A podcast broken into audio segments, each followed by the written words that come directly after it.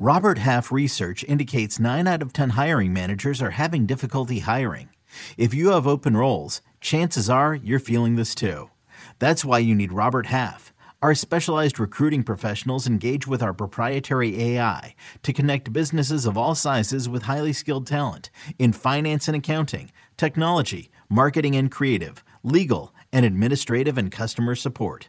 At Robert Half, we know talent. Visit RobertHalf.com today.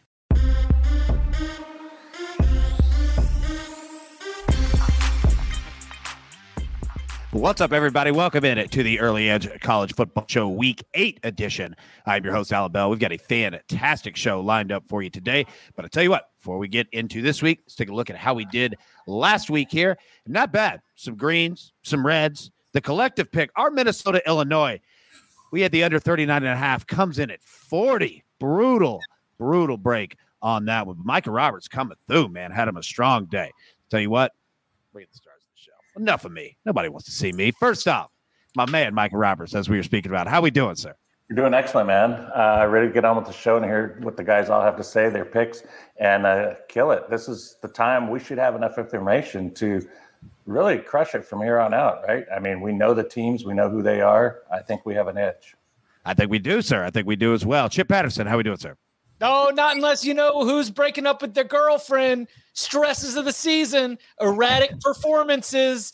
This is when you got to also know all the vibes. I tell you what, I had that San Jose State play, and San Jose State played just one of its worst games of the entire season, and you could just see it in their faces. I, how how could I have known that the Davante Adams night was going to play such an impact on them as well? So I, I knew right off the bat, just looking at their sideline body language, uh, we must have been breaking up with a lot of girlfriends on that road trip to Fresno.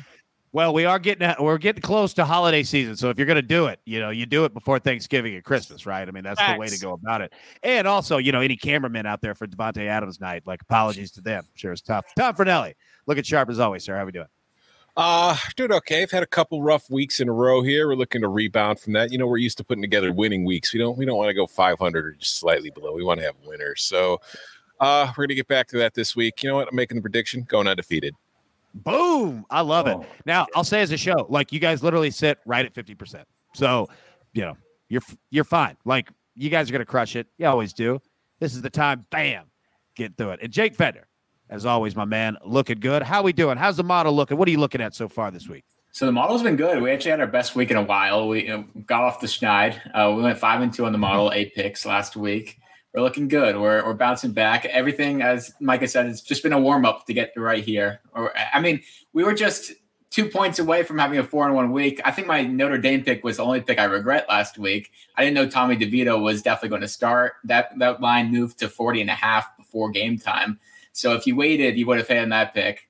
And, but uh, we're, we're looking a lot better now. All right, there we go. All right, we'll take that. You know what? We'll take that. All right, let's get into the storylines that affect the betting lines for this week. And Micah, going to start with you. We've got a big matchup, man. UNLV at Notre Dame. Notre Dame coming off that loss to Stanford. Break it down, buddy. What do you see him? Well, I can't. I can't bet them. I mean, it's been a tough. But I just want to say, four wins on the season, four and three. This has been exciting. The most exciting I've had in probably a decade with UNLV football, and maybe two decades. It's been a while, and it's been fun. But then you see just the breakdown. So Doug Brumfield's concussion protocol, he's missed the last two games or is knocked out of the first one. Last two, 40 to 7 and 42 to 7. The one beatdown with San Jose State. I was with Chip. I thought that was a precursor to what was going to happen against Fresno State. Nope, not the case. And then also the running back, Aidan Robbins, 579 yards and eight touchdowns. He's banged up, probably not going to play either. So I had expectations. I circled this. I go, yes, this is big time college football. Got a shot. I remember seeing them beat uh, Wisconsin a couple years ago. Um, but I can't do it now. Even after Notre Dame lost 16 14, 25 and a half is a lot of points. But you saw the last two games, quarterback situations, everything, and the backups did not look good. So, um, for the last five under Notre Dame, maybe that might be the way to go there. Uh, that may, that'd be the only way I go, but I'll still be rooting the Rebels on. There we go, man. There we go. Indeed. All right, now coming over to you, Tom Fornelli. Uh, as Chip kind of mentioned, man, like we're getting we're into week eight, right, of the college football season. We're well into conference play. Uh, you're looking at could be a lot of ones. Well, we've got a lot of one score spreads, and we need to prepare for a little bit of chaos, man. Break that down. What do you say? Yeah, just I saw the stat this morning. The number of games this weekend that have a one score spread, seven points or lower, are 63%, which is pretty high for a week. And I think that that's kind of indicative of the schedule itself, where we're getting into the heart of conference season. There's, you know, while Tennessee's playing like UT Martin, you're typically not seeing a whole lot of Power Five versus Cupcake games. You're also seeing just kind of nationally at large, like there really isn't the kind of dominant team that we have seen in recent years that has really established itself. Like, you know, Alabama lost last week to Tennessee. Georgia has struggled. Ohio State really hasn't been tested too much lately. So you don't know what to expect there. And I just think that, you know, in a season that's kind of been somewhat unpredictable already, when you see as many one score spreads, you know, that means we're got we, we're expecting close games and when you expect close games one or two plays here and there can completely turn things on their head so it might be a very chaotic weekend so you know keep that in mind before you're making your plays this week Dude, that's good advice right there. You're right. And especially, I mean, in college football, like one play can literally change the entire game. Now, speaking of not only in games, but looking for the entire season, especially for conference championships. Uh, Chip, you're looking at the Big 12 and the Pac 12 in terms of the title races that we're currently in. What do you see, man? Break it down. I mean, it's just so much fun. We're going to start talking way too much about the college football playoff and two conferences that I think are going to play their way out of the college football playoff are the Big 12 and the Pac 12. But I don't want us to forget about that because that is some of the best football or at least the most entertaining you know, conference play that we're going to have because the Big 12 has four top 20 teams. The Pac 12 has four top 20 teams. Last week, we got to see USC go up against Utah. This week, we're going to see Oregon against UCLA. In the Big 12, we've got TCU and Kansas State a week after getting TCU and Oklahoma State. And Oklahoma State, by the way, you now have to play Texas. I think in each of these conferences, there are four teams that are competing for two spots. Because remember, no divisions in the Pac 12 no divisions in the Big 12. Head to head tiebreakers will decide who is going to be going to the conference championship games. And those head to head tiebreakers are being decided on weekends like this. So it's just so much fun. Absolutely massive. Again, I think how competitive the Big 12 and the Pac 12 title races are going to be might knock those conferences from the college football playoff, but it is some of my favorite college football that we have here in 2022. Yeah, well said, man. Well said. All right, let's get into our picks for this week. And Chip, I'll tell you what, I'm going to stay right here with you. All right, you've got uh, Louisiana Monroe at Army. You're going Louisiana Monroe plus seven. Break it down. What do you say? Hold your nose with this one. I understand that I'm asking you to trust ULM on the road in Michie Stadium against Army. But I tell you what, I think the Warhawks are close. You know, they had a lead against South Alabama, let it slip away. Seven point game there, seven point game against Coastal Carolina. They got the rivalry win against Louisiana.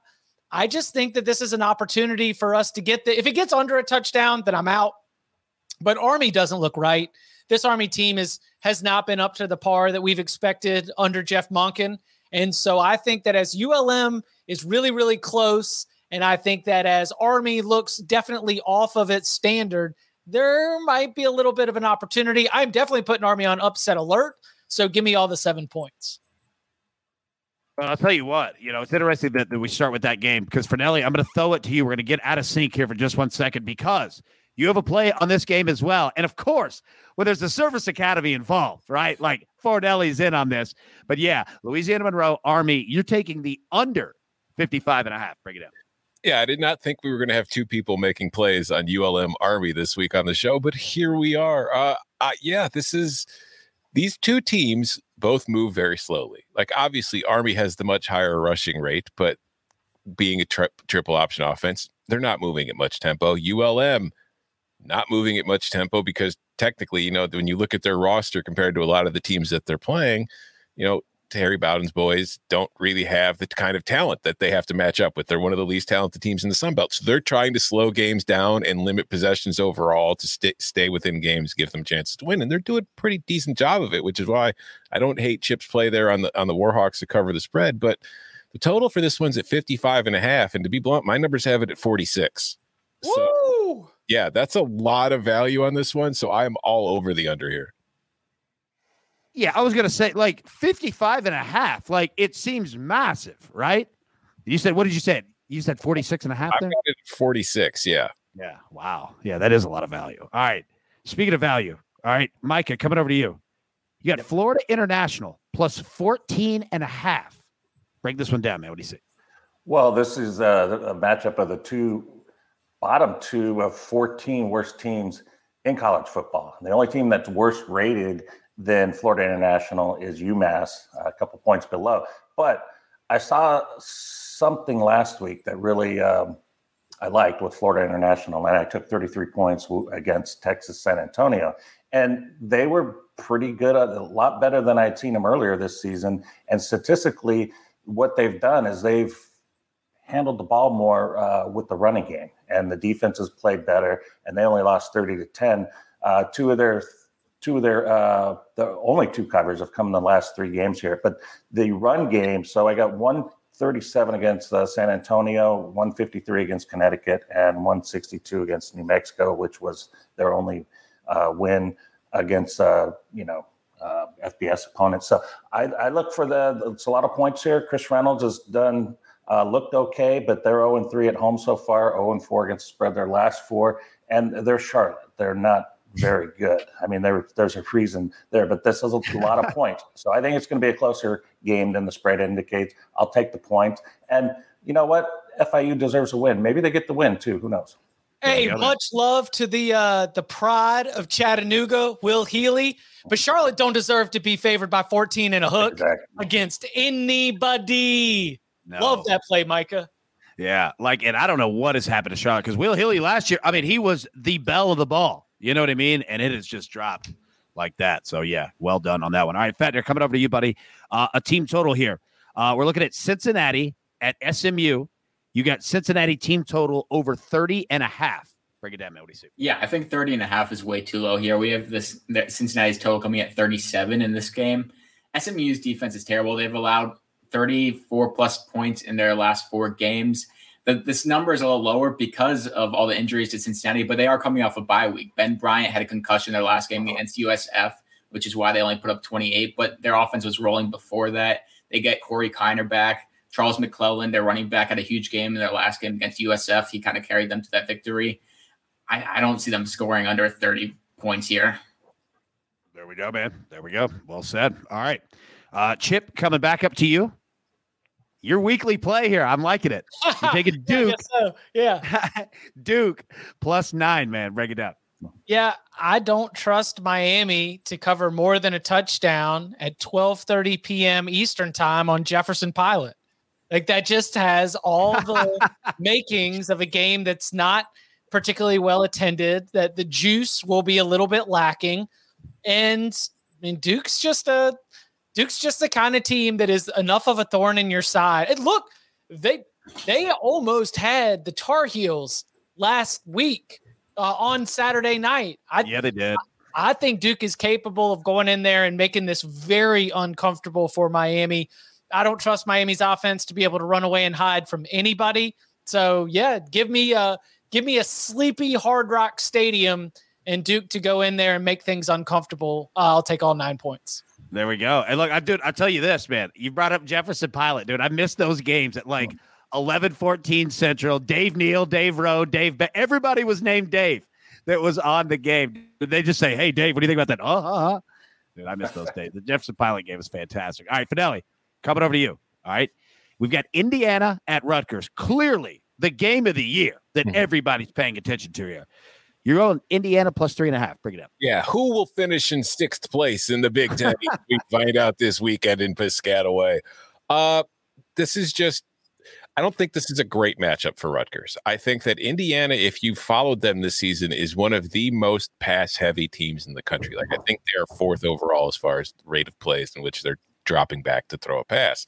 And while they're not great at it, they stick to it and it's what they do. And if you look at Rutgers, like overall its numbers against the pass are pretty decent but then you kind of start digging in and you see that first of all it's played boston college wagner temple iowa and nebraska which aren't great passing offenses and the one, one passing offense it faced ohio state tore it apart and i'm not comparing indiana to ohio state let's be clear about that but I think that the Hoosiers will be able to find success in the passing game against this Rutgers defense. On the other side, Rutgers is just so hard to trust on offense. They do not move the ball well or efficiently at all. Mm-hmm. And I have a I have a difficult time looking at this game and thinking that even if Rutgers pulls off the win, they're not going to be able to pull more than a field goal away from Indiana. They just don't have the offensive firepower to do it. So this is going to be close. I would lean towards Indiana winning outright, but I would much rather have the three and a half points because this is just going to be kind of an ugly kind of game.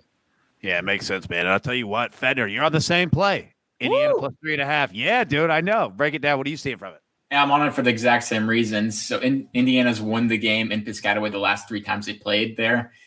I think they're the better team. They should have won last week. They blew that game against Maryland, especially after Taulia Tagovailoa came out injured. I think they're the better team. We have enough value for an A on Indiana plus 135. I don't know why this game's at three and a half for Rutgers. I mean, I like Indiana here. Well, it's kind of like you know what Fornelli just said. Like, I mean, it's just tough to, it's just tough to. It's tough to trust him. Like, it's just tough. It's hard to trust them. I don't trust Connor Batten, Batten Bazelak or whatever his name is uh, yet. But um, I mean, they're, they're pass heavy. I don't trust Rutgers defense. I, I if I, if a team's an underdog in this game, I'm going to take the underdog. Yeah, there, there are. So you, there are very few matchups in which if you have Connor Bazelak, you have the quarterback advantage, but this is one. Exactly. It is. So you're not, you guys aren't chopping wood up there. All right, Fornelli, coming back at you. Another good. Uh, we've got Purdue at Wisconsin. You've got Purdue plus two and a half. Break that one down. Yeah, disrespectful line. This is, I mean, Purdue is right now tied with Illinois atop the Big Ten West Division. They are the two primary contenders. And the one thing Purdue has that most of the other teams in the Big Ten West do not have is an offense, and an offense that's willing to push the ball vertically. And this Wisconsin defense, like, it's ironic that this is the year Jim Leonhard finally gets his shot at being the head coach, being named the interim to replace Paul Chryst, because he's been the quote unquote coach in waiting for a while because Wisconsin's defense has always been phenomenal. But this is the weakest Wisconsin defense that they've had in a long time. The pass rush that we typically see from them is not there. The back end in the secondary, there are a lot of holes in it. And I, we saw Illinois a few weeks ago ex- expose some of them. And Illinois is not an explosive passing attack. Purdue can be. And I think that going into this matchup, honestly, Purdue should be favored. My numbers say Purdue is about a one point favorite here. They're only they're catching two and a half or they're two and a half point dogs, so there's the home field advantage. But I just don't I don't think I don't trust the Badgers. It's kind of the same situation with Rutgers. Graham Mertz's numbers in a lot of ways aren't as bad as you think overall. Like he's been pretty good on third down. It's just in first and second down, they don't really provide much. Braylon Allen, if you can get rid of him or take him out of the picture, it's a big deal. And I think that's the one thing. If you look at Purdue defensively, they have not been great against the pass, but they've actually done a very good job against the run. So I think the Boilermakers in this matchup can take Braylon Allen out. Maybe not stop him completely, but not make him at least make Wisconsin figure out ways to move the ball through the air. And I just don't trust Wisconsin to do that. And I think Purdue's going to be able to. So again, I'm taking the points, but I really like Purdue to win this one outright. There you go, man. And I'll tell you what, like the the the central theme of this week seems to be like there's just no trust, right? Like just no trust across the board. And it goes along, Fornelli, with exactly what your storyline was saying. All right, Fetner, I want you to break down two games for me here, back to back, okay? So first, we've got Northern Illinois at Ohio. You've got the over 65 and a half in that one. And then Wake Forest team total over 40 and a half against Boston College. Start with the uh, Ohio, Northern Illinois, and then go into Wake Forest. So a big trend in our model this week is MAC overs. We love overs in a bunch of MAC games. And honestly, they've been scoring a lot of points. There's not much defense in the MAC at this time of the year. I guess it's good weather in Ohio, good weather in Illinois. These teams are putting up some good numbers. We have this game totaling 71. I like this as long as it's under 70. Both teams are putting up ridiculous numbers. They're not stopping anyone. Give me the over there. And then for Wake Forest, team total over 40 and a half. I, don't see Boston College stopping them. Wake Forest is coming off a bye. Sam Hartman should light them up uh, Dave Clawson, after bye weeks, he's averaging 52 and a half points over the last five seasons. Give me Wake Forest team total there. The claw fence, my dude. The claw fence is there. I like it. All right, our last one here. Then we're going to get our big six games. Uh, is Fornelli, and we've got another barn burner, Georgia Southern at Old Dominion, which I joke about like the names this game's actually going to be pretty legit. Like these are two somewhat pretty legit teams. I like it. You've got Georgia Southern plus two and a half. Break that one down. Yeah, like Georgia Southern's good. Like they Yeah. went they went into Lincoln earlier this year and they beat Nebraska. That it pretty much ended up getting Scott Frost fired for good, although that was always bound to happen. But like it kind of got written off as like a huge upset. But like Georgia Southern has continued to be a very good football team. Like their losses have come to UAB on the road. They lost to Coastal Carolina by four on the road. They lost to Georgia State by eight on the road. But look, last week they pulled off the upset win over a James Madison team that had finally cracked the AP top 25 and everybody was really high on. They beat a Ball State team that's proven to be pretty decent in the MAC. And Old Dominion to me, like I know last week they just knocked off Coastal Carolina themselves. And Old Dominion beat Virginia Tech earlier this year. So, like, this is not a bad Monarchs team. It's just when I look at these two teams and I break them down, Old Dominion's got the better defense. Georgia Southern has the better offense. I still think that of the four units, the Georgia Southern offense is the best unit on the field. I think that they could take advantage of some of Old, not Old Dominion's defense. Whereas I don't trust Old Dominion's offense. There's that word is again. But so I just I look at this one, and again, it's kind of like similar situation to the other picks. I think the wrong team is favored. I think Georgia Southern is going to win this game, and if I can get points with them, do it. If you want to take them on the money line, I don't hate that either, especially if you can get it around 120 or better. So Love it, man. Love it indeed. All right. Let's get into our big six games of the week. But before we do, let's take a quick break and hear from one of our partners. And we are back. All right. Our first game up here. All right. Now we've had we've seen already some significant line movement in this game. All right. So we've got seventh ranked Ole Miss at LSU. Uh, LSU is now favored minus one and a half. It, it opened, I believe, Ole Miss minus two. All right. So we've moved LSU minus one and a half, a total of 66 and a half. Micah, I'm going to start with you. You've got an official play here on LSU minus one and a half. Break it down. What do you say? Yeah, I do like LSU, but I think we got uh, my games that I had official and not flip flopped. Um, That's But- my, that's on me then. Yeah. Go yeah, ahead. no Break it down. problem. But the thing is uh, about this, I think I've got the better defense with LSU. I think I've got the home field edge, and the home field has been uh, covered the last four meetings between these two, and a better quarterback. And I think they're more battle tested. I think uh, you know LSU has you know gone the new quarterback. They've got the uh, Jayden Daniels from ASU, two Pac-12 quarterbacks here too. But I think he's been a lot better than Jackson Dart, and Dart's done some good things for Mississippi. They had an amazing run attack against Auburn their last time, 448 yards rushing. That was really good. But their best win is still against Kentucky, 22-9.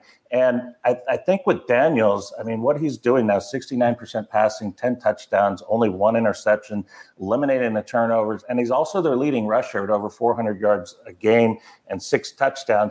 And then I got the look ahead for Ole Miss. So they're riding high. They're one of three teams undefeated in the SEC so far. And after LSU, they got to go to A and M. That's not going to be pretty. And then Bama, that's not going to work out well. Arkansas is going to be a tough one, and then Mississippi State on Thanksgiving. That's a tough road ahead. So maybe they try to get this here, but I think there's something looking at the schedule saying, yeah, maybe we could go. I don't know. It's going to be tough, and this is going to be the one that uh, hits them right in the nose here. I think LSU home field gets the win, and I think Daniels has a big game. There we go, man. There we go. Now, Chip, you have an official play in this game. You like the under 66 and a half. Break that down. I sure do. Um, yes, Ole Miss is a team that plays with tempo, but they're not throwing it around the yard. And in fact, as they are playing with tempo, they are running. They are number three in the nation in rushing yards per game. They are number five in the nation in number of rush attempts on the season, and that's including you know these service academies that build their whole identity on running. They have multiple backs that are capable of going for over 100 yards, as they had three go for over 100 three different rushers go for over 100 yards. Jackson dart gets to be a part of that run game too. Jackson dart's not great at throwing the ball. So the clock is going to keep running even as Ole Miss plays with the breakneck pace. And then on the other side, LSU's path to victory here, as they are the favorite in the game, is to keep that Ole Miss offense off the field. It's to run the ball just a little bit. And so I think that Jayden Daniels using his legs, I think that the ground game does become really important for LSU. You know, try to put together long drives, third down conversions. Daniels has been very good on third down. So you know, all of it shapes up into what will probably be a little bit of a sweat. But if if you want a little, you know, deodorant for that perspiration, just look back at that Kentucky game, 22 to 19. Not all these games are going to be sh- a shootout like we saw against Auburn. So uh, give me the under 66 and a half. Yeah, I mean, you know, you've got two teams that are essentially, I mean, they're led by their defenses, right? Like, and they're two defenses that are continuing to get better. So, yeah, I, I feel you on that. Now, uh, Fetner and Fornelli, uh, neither of you have an official play on this game, but you both went the same route. So, Fornelli, I'll throw it to you first. Fetner, follow him up. You both lean Ole Miss on the money line at plus 110. Yeah, it's a very complicated thought process behind this one, but what it boils down to is this. To me, this is a coin flip. So if I can get plus 110 on a coin flip, I'm going to take that. I like it. You know what? That's well said. That's well said. Fetner, follow him up. That's going to be tough to follow up, too. that is tough to follow up. The model loves Ole Miss here. We have them winning by six, which I think is a little much. I do lean Ole Miss. I was at the LSU Florida game, and both defenses were really rough. Jayden Daniels was the best player. He made Florida's defense look silly, he, but I think Ole Miss has a better defense than Florida. LSU's run game is is what scares me. I don't think they could really run the ball on Ole Miss. They're gonna have to rely on Jayden Daniels to throw the ball. Ole Miss has the better run game. And That's why I like them on the money line. There we go, man. All right, our next game that we have, twentieth ranked Texas a six and a half point favorite at Oklahoma State, who is ranked 11th. Why is Texas a six and a half point favorite in this game and a total of 61? Eh, the question is going to be answered. Chip, you have an official play on this one. Oklahoma State plus six and a half. Well, because in some power ratings, Texas with Quinn Ewers is a top six, top seven team in the entire country. I mean, the belief of what Ewers adds to this Longhorns offense, in addition to what had already been proven by Texas's defense has you know Texas much higher in the Vegas power ratings than they are in the AP top 25. But my Oklahoma State pick has nothing to do with power ratings. No, no, sharps are wrong 40% of the time, and computers don't know humans. And dadgummit, this Oklahoma State team is going to find a way to get up off the mat. They ain't going to lose two in a row. No, not right here, because this Oklahoma State team doesn't quite make sense. And so as I look at this game, I, I ultimately come down to this because Texas can win. This is Quinn Ewers' first true road start. And I think that we saw against Iowa State at home, Sark had to take the ball out of his hands. When it was time for Texas to win that game against Iowa State, it was Bijan Robinson, it was Roschon Johnson. It was a power run game, which for Texas's big picture is something that will be important for them to have. But I think after going through the Iowa State game, now you're hitting the road to go to Stillwater. Spencer Sanders is capable of filling it up and putting some points on the board. I I just think that I will take these points because I think it's decided by three or four either way. Dude, we got a dad gum and a right chia both in that analysis. Like that's going to be impossible to beat. All right, not official plays here, but Micah and Fetner, you both lean on Oklahoma State plus six and a half. So Micah, hit us with it, and then Fetner, follow him up. Yeah, this is an official play. I took to six and a half. It's a bet that I've already made, and it's just it's egregious. The point spread's too much. We're looking at a, a really good team like Oklahoma State getting points at home. The underdog is five and zero oh in the last uh, five and zero oh ATS in the last five meetings, and the game last week is should be an eye opener uh, with the Iowa State 24-21. Uh, they've gone under their last three games. Good defense, Texas. I just I, I, I, see Sanders winning the game. Those games, they play a lot of close games, and I think they're uh, ready and, and tested. I, I think they're going to win the game against Texas. so go. that's plus 192 on money line if you like that. Nice, nice. All right, Fetner. So our model agrees here. We have Oklahoma State winning by two. I think six and a half is way too much here. I liked it at Oklahoma State at four and a half. I love it at six and a half. It's not official play, but it's a heavy lean. I, I, like Spencer Sanders. He is a little banged up. He has the shoulder problem. I'm not sure if I trust Quinn Ewers just yet. They they had to run the ball. Bijan Robinson carried them to their victory over Iowa State. Give me Oklahoma State six and a half, plus six and a half. All right, there we go, man. There we go. Now, Fornelli, not an official play, but you lean the opposite side here, man. You lean Texas minus six and a half. What do you say? I mean, I'm wearing burnt orange. What other direction can I go? that just touched on it. Spencer Sanders is not 100%. We saw it last week against TCU. He got off to a pretty good start in that game, but as the game went on, he just progressively got worse and worse, as did the Oklahoma State offense, which allowed TCU to come back. Defensively, TCU, Quentin Johnston is awesome. TCU knows it. TCU just kept going to him over and over and over again, and the Cowboys couldn't stop it. Well, Texas has a couple of Quentin Johnstons of its own, and it had more than one. So it's going to be able to kind of confuse the Oklahoma State defense. And I think that with a banged up Spencer Sanders, I know this is Quinn Ewers' first road start, but Quinn Ewers is the better quarterback in this matchup. Texas has the better overall collection of talent on offense than Oklahoma State does. Defensively, I give the slight edge to the Cowboys, but Texas's defense has been pretty good itself in recent weeks. And I think that the Longhorns, honestly, I've I've been talking about this on cover three all season long. Chip, you and I have been getting yelled at for it all season long. I don't think Oklahoma State has ever been as good as its record has shown. And I think that last week was just kind of a start of a correction for the Cowboys, in which they're going to end up being an eight and four team.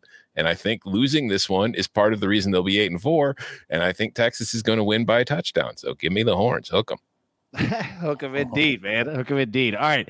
Our next game here, we've got 14th ranked Syracuse at 5th ranked Clemson. Clemson, a 13 and a half point favorite, a total of 50. Micah, throwing over to you. This is an official play, I believe, right? Syracuse Yes. plus 13 and a half. I got you now. I, I messed up. You were perfect. I messed Uh, up. I didn't write it out right. I should have. no, no, you're good. Syracuse, Syracuse plus 13 and a half, man. What are you seeing out of this? Yeah, I don't remember a time ever where Syracuse had the statistically better offense and defense facing Clemson. And we got a 37 game home win streak. We've got for the first time ever in Death Valley, I just read this today, that two 6 0 teams or better are meeting in Death Valley. So this is a big game. And Syracuse has done extremely well competitive. 6 and 2 ATS their last uh, eight meetings. Last season, Clemson was not as good, but they eked out a win 17 14. And I like what I, Syracuse has just played so well, and they've stayed under the radar, winning close games, battle tested. And Garrett Shrader, I heard him on a, a podcast, and he said, "Yeah, I, I think we're going to win. I think we can win." I, I- he says this is the moment. This is the moment that they've been going for, and he's proved it. He's done extremely well. Um, this season. So yeah, I'm I'm definitely there's so many angles there for Syracuse to play well and be incentivized to stay undefeated and knock Syr- or Clemson out. And that's about, about plus 405 on the money line if you think they can knock out Clemson. And I do think they have the possibility, but I like the points a lot better. Beautiful, man. Yeah, no, no, well said there. And I'll tell you what. All right, uh, uh, Chip, not an official play for you, but you lean Syracuse plus 13 and a half the same way, man. Bring it up. Yeah, I mean, this total has been taking a nosedive. I mean, it's already down like 49 and a half right now, and it opened around 51 or 51 and a half. I generally think that this is going to be low scoring. I think that Clemson will be able to move the ball, but struggle to score touchdowns. I listen, uh, the Fet Show always has our player props. Give me BT Potter field goal attempts over whatever the number is, because One and a half. Syracuse has really good corners that I think are going to cause problems when it's time for DJ Uiagalelei to try to punch it in. Syracuse's defense, I think, is going to be able to bow up against Will Shipley in the run. I think that again, we are going to see a situation where it feels like Clemson's dominating, but all these times that they're uh, trading a three for a seven, I think that that's going to end up catching up on the scoreboard. I think Syracuse scores just enough to be able to hang inside this number under feels right, but again, that number just continues to drop. It might even be under 49 by game time. So in that case, I'll, I'll kick it on over to the dog. Again, thinking that Syracuse's red zone defense allows a game that feels like it's being dominated by Clemson actually hang inside the number. All right. All right. Now, speaking of kicking it over, all right, Fetner, uh, you and Fornelli both lean the same way. Not official plays, but you lean here uh, on Clemson with the points, minus 13 and a half. So, Fetch, I'll start with you. Fornelli, follow him up. Syracuse has played Clemson better than most teams in the ACC. They beat them a couple of years ago too. They just seem to play them close, but I just think Clemson's the much more talented team. DJU is playing better than he has throughout his career. He's playing the best football he has. I- think they're the more talented team. 13 and a half is close. I, I could see Syracuse covering, especially if it's a low scoring game. I do think this is one of the best kicking matchups in football with uh, Andre Sm- Szmyt's for Syracuse and BT Potter. So if you do like player props, I'd be all over over one and a half field goals for both players. Uh, but I just I'd lean the more talented team. Not an official play, but not far from being one. Uh, I have a fundamental disagreement with something you said, Chip. You said you think that Syracuse will be able to stop Clemson's run game. That would be incredible because Syracuse hasn't stopped anybody's run game yet. Like going into this game, they rank 119th nationally in success rate against the run. They rank 111th in EPA allowed per rush. They're just not very good at it. And I think that is something Clemson will lean on because if you look at who Syracuse has played so far this year, like the schedule itself is not amazing. Like they they they beat Purdue, which was a good a good win for them, but they struggled to get by Virginia, which has been an awful team this year. They opened the season with a surprise win over Louisville, but I think Louisville didn't know what it was in for yet because of the new coaching staff there, and I think got caught really off guard. But Clemson's the one team I feel like can run the ball. It's the best rushing. They have the best running back of anybody that the Orange have faced so far this year. And while they've been a good story, I just think that that story comes to an end this week. I think Clemson is probably. I'm, I'm a, again, it's not an official play, but I think there is a very real shot at Clemson winning this by three or four scores. All right, all right. All like line, baby. Yeah, yeah. I would, I would probably rather take an alt line on Clemson than the actual spread. Yeah, makes sense. All right. Next game here. We got 24 ranked, 24th ranked Mississippi State at fifth ranked Alabama. Alabama, a 21 point favorite, uh, a total of 61. All right. So, uh, Micah, again, I already loved you before the show, but you go big game hunting, and it makes me happy, dude. All right. So, we've got Alabama coming off of uh, that loss to Tennessee and Mississippi State off that game to Kentucky. Like, both of these teams kind of questions in the air. You got an official play under 61 in this one. What do you see? Yeah, I see a lot of uh, tails being kicked in Alabama practice this week. I feel uh, bad for these guys. They got to take all that nonsense after a loss, and this is what they do. They've come back. Uh, the last six losses, under has gone six and zero. Oh. The last four meetings with Mississippi State, they've all stayed under, and they've been monster blowouts. And I don't think they were coming off of losses, but last year, forty nine to nine year before 41 nothing 38-7 the year before and 24 nothing you can make a case that they should uh, cover the spread here as well. But um, yeah, I, I, just think Alabama is going to uh, destroy it defensively. Probably have one of their best defensive games against a team that doesn't run the ball very much and relies a lot on the pass. So I think uh, I think Alabama keeps this game under, doesn't allow Mississippi State to score too much. Maybe an under yeah. on Mississippi State uh, total as well. Well, you know, and I'll tell you this: not an official play, but Fornelli throwing it over to you because you pretty much feel the exact same way. You you you lean under sixty one as well. What are your thoughts, man? Uh, I Mississippi State doesn't do anything against good defenses, and you know, like Michael was touching on, Alabama gave up 52 points last week. What do you think Nick's going to be harping on in practice this week? He doesn't like giving up points like that. So we are going to be the defenses been getting screamed at all season, especially the secondary, because let's not forget what's Nick's specialty, the defensive backfield. So they got torn apart last week. Nick will be all over their butts to make sure that they are ready for an air raid team like Mike Leach's.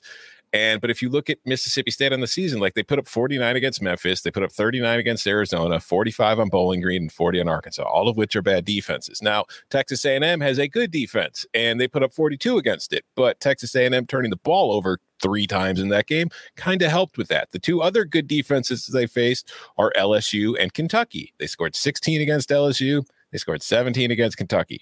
So I do not see the Bulldogs putting up too many points in this one, but I also don't know for sure what we're going to see from the Alabama offense. So I think the under is the better play here than anything, but I do also like Alabama. I lean towards them on the spread as well.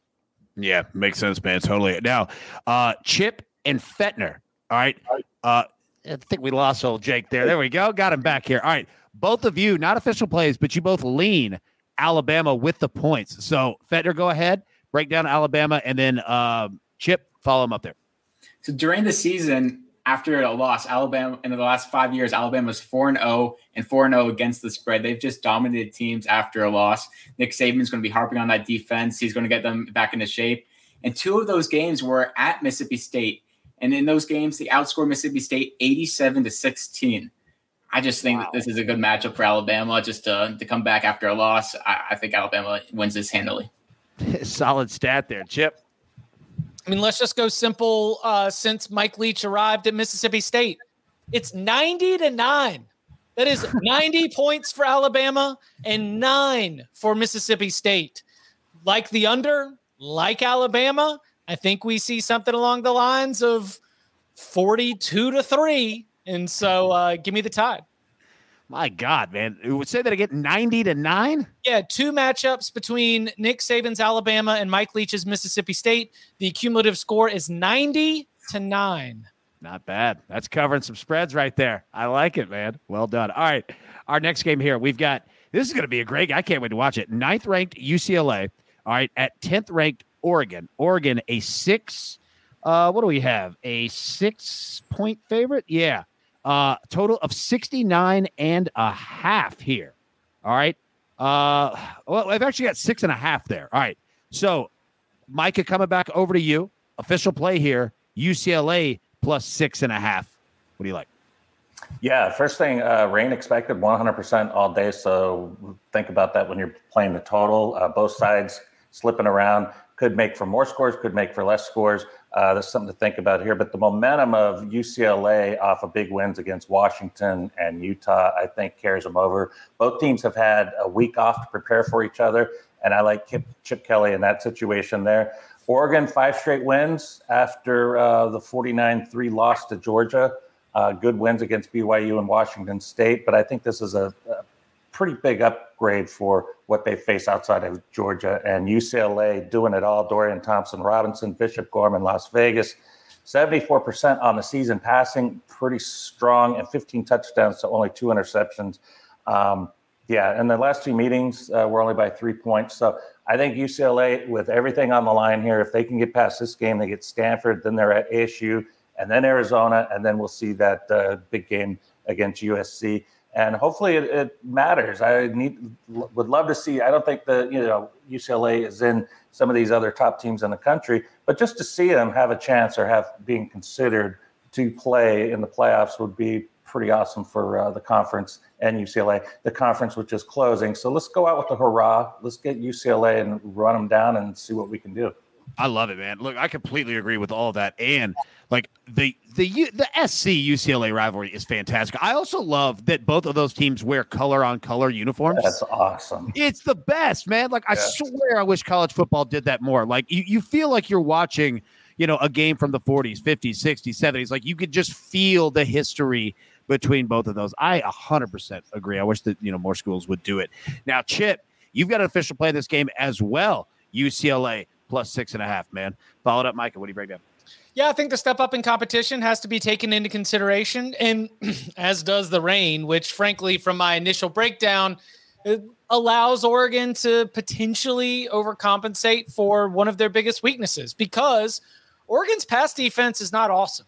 And I thought that UCLA, with the way that Dorian Thompson Robinson has been throwing the ball, was going to have a real advantage there. Now, we're not dealing with, you know, I think it's five to 10 mile an hour winds. Yes, there's going to be a lot of rain, about a quarter inch of accumulation throughout the game. But I still think that this Bruins team going up against Oregon's defense is going to have a little bit of an advantage. And plus, why would I worry about the rain when, according to a clip I just saw, Chip Kelly's out at practice with a super soaker, spraying off the punt punt returner, making sure that they're going to be able to uh, handle it. Clearly, Chip Kelly, who by the way I made fun of for the million dollar meal table, and that UCLA team they're whooping some tail in the trenches. The million dollar meal table is starting to pay off with the Bruins on the nutrition front. So yeah, this is a game I think UCLA can win. It's a game I absolutely think is going to be close. I'm throwing it in the same bucket as that Oklahoma State play, where I just think the game is going to play out in a way where it is a, a field goal, uh, a touchdown, fours, threes, all stuff that's going to be a lot of value if you're sitting on the underdog plus six and a hook. Yeah, I do. This UCLA team's legit. Like they're super legit. This team is good, man. And I love that Chip Kelly's doing that. Like not only for the fun, but yeah, man. Like it's that's good practice. You know, get the ball wet. See old Peyton Manning when he would dunk the ball in the uh, the bucket of water. You know, and then snap and throw. Uh, I like it, man. All right, so we don't have official plays for Fornelli on you or Fetner, but you both lean the exact same way. So Fetner, start us off. You both lean towards the over 69 and a half. So Fetner started off. For Fornelli, follow him up. I didn't do enough research. I didn't even know it was raining in this game, but I kind of like the over more here. We have the total coming at 72. This is a really good matchup of running backs. Zach Charbonnet has been a beast for UCLA. And Oregon's running back Mar'Keise Irving's been one of the most underrated backs this season. He's a Minnesota transfer. He's been looking really good. I think this could be a high scoring classic Pac 12 affair. Give me the over here. What we got for Fornelli? Yeah, I this is just the kind of matchup where I think it's going to be hard for either one of these teams to stop the other because their strengths on offense perfectly align with the weaknesses of the opposing defense. Like Oregon's defense has been pretty awful all season long in most metrics where you want to look at it. But what really stands out to me about this matchup is on offense, these are two of the best early downs offenses in the country, which in not coincidentally makes them two of the best third and fourth down offenses in the country you know who two of the worst third and fourth down defenses are in the country? It's Oregon and UCLA. So both of these offenses are great at picking up first downs and extending drives, and both of these defenses are terrible at getting off the field and ending drives. Doesn't sound like we're going to have a whole lot of stops in this one. So give me the over. there we go. I think you're right, man. I think you're right. All right. Our final game here. All right. We got 17th ranked Kansas State at eighth ranked TCU. TCU, a three and a half point favorite, a total of 54. We have two official plays. So, Fornelli, I'm going to throw it right back at you. You like Kansas State plus three and a half here. Yeah, I talked about this a little last week and it almost came to fruition, although they did come back to win the game. But TCU is due for a letdown. It's just it's it happens every single season when you see it happen to a good team who goes through a whole bunch of big games in a row. And TCU has played nonstop, big game after big game, whether it's the rivalry with the S, with SMU or it was Oklahoma, Oklahoma State, Kansas, and now Kansas State, which is one of their primary contenders, the only other undefeated team left in the Big 12. So I think that they're due for that letdown. I also think that part of the problem that the Horned Frogs face is as good as they've been They've become too reliant on Quentin, Quentin Johnston, who, as I said earlier in the show, is a terrific wide receiver. But Kansas State is a team who defensively, nobody really has a corner who can match up with him outside of a few, you know, future NFL guys. But I think defensively, Kansas State is solid enough to where they can kind of take him out of the game and keep this one close. And we've seen TCU's defense not exactly outstanding. They give they, they don't do a very good job of getting off the field themselves. They give up big explosive plays in the air. Adrian Martinez is kind of a random number generator of a human being at times when he's playing quarterback, but sometimes more often than not, that number spits out a big play and he makes something happen. And I think Adrian Martinez is going to make some plays happen. Keep Kansas State in the game, keep it close if they don't come out with the outright win. So I like the Wildcats in the three and a half points. If it's over three, I'm taking Kansas State all day. All right, there we go, man. There we go. Now, Micah, throw it over to you. I believe also an official play on this game. You like TCU here with the three and a half. Yeah, and it all comes down to that number. So uh, I have TCU two and a half points better than Kansas State if they played on a neutral field, but the home field is where the edge is plus five. So in reality, to me, the game should be seven or seven and a half, and it's an automatic play to take TCU and the momentum. And you know, with Kansas State, I don't. They've done great things today, and they've had this massive turnaround with Adrian Martinez. No interceptions this season. Uh, four touchdowns passing, nine touchdowns rushing the ball. He's been phenomenal. Plus eight turnover margin. Can that really sustain itself? I mean, this is a team they lost to Tulane, right? I mean, TCU. I think they're going to keep at it. The one thing I'm worried about here: 18 mile per hour winds. That's about the point where passes start to have difficulty to be completed, and that's a big reliant on TCU. But they have a really good running game too, balanced attack. So I just I just think the the talent and the class, and then take the luck out of the factor. And you got undefeated TCU. I think they keep rolling, keep winning, and um, stay alive in the playoff berth. There we go, man. There we go. Now, Fetner, Chip, you both have leans on this game. Fetner go first. You lean over 54. Chip, you lean Kansas State plus three and a half. So, yeah, Fetner go first. Chip, I, I, tweeted out a couple weeks ago. Deuce Vaughn's my favorite player to watch. I love Deuce Vaughn, and I don't trust TCU's defense. And With the number at 54, I know wind is a factor. I think 54 is a little too low. I see this total going in the 60s. I think Deuce Vaughn should have 150 yards in this game. TCU is going to have to throw the ball to keep up with them. They're, Kendre Miller is a good back. They're going to have to to put up numbers if they want to stay in this game. I would lean Kansas State getting three and a half, but I like the over a little better. Yeah. Chip. So um, I don't think that TCU's defense has played uh, an attack that's going to be as unique as what Kansas State's going to provide.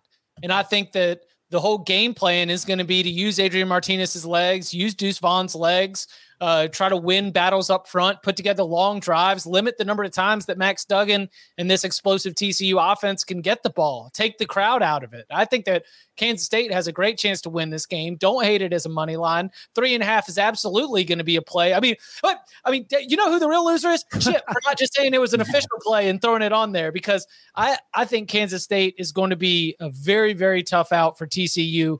Uh, so yeah, give me Kansas State plus the three and a half. All right, there we go, man. There we go. Your energy cracks me up, man. All right, everybody, grab your paper, grab your pencil. Let's take a recap here.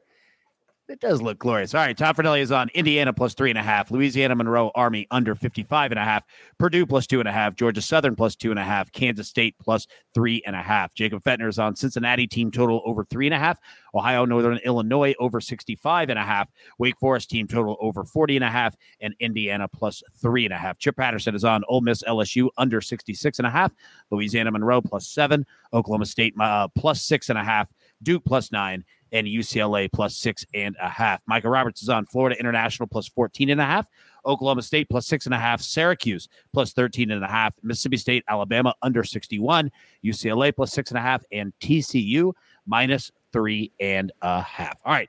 We always end every show, man. Like, want to know what you guys are working on because you guys are the best, and we cannot thank you enough for taking the time to join us. So, Micah, I'll start with you as you always do.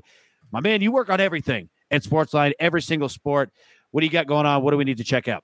Uh, yeah, I did an article for the NASCAR race at Homestead, Miami. Only three races left in the NASCAR season, only two left in the round of eight here. So should be exciting. A lot of stuff on the line. You saw some fireworks last week. Bubba Wallace is suspended for this race for his erratic driving and uh, rage incident, but uh, should be a good race.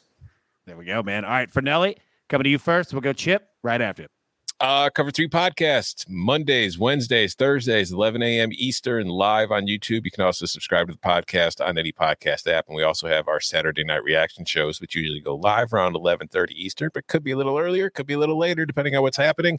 You can read all my writing at CBSSports.com, including my quarterback power rankings, which just came out today, and the bottom 25, which comes out on Tuesday. And other than that, I don't know. Uh, I'll probably be sitting on the couch watching TV a lot, so you can find me there anytime you want. I love it. Chip, We heard uh, we had cigars out, you know, and I had nothing but uh, the gas station's finest black and mild ready to go for Tennessee's win. And so when you get to watch live, you get to see uh, what kind of what, what cigars last week. Who knows what we'll bring this week? Watch the I Cover Three podcast live on YouTube on Saturday nights.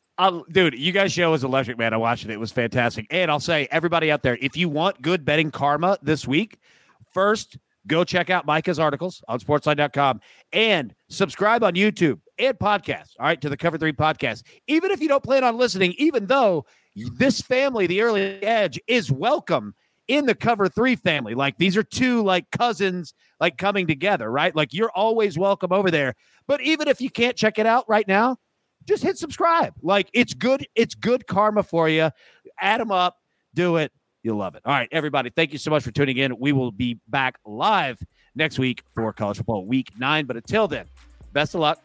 It's Cashy's tickets. We'll see you next week.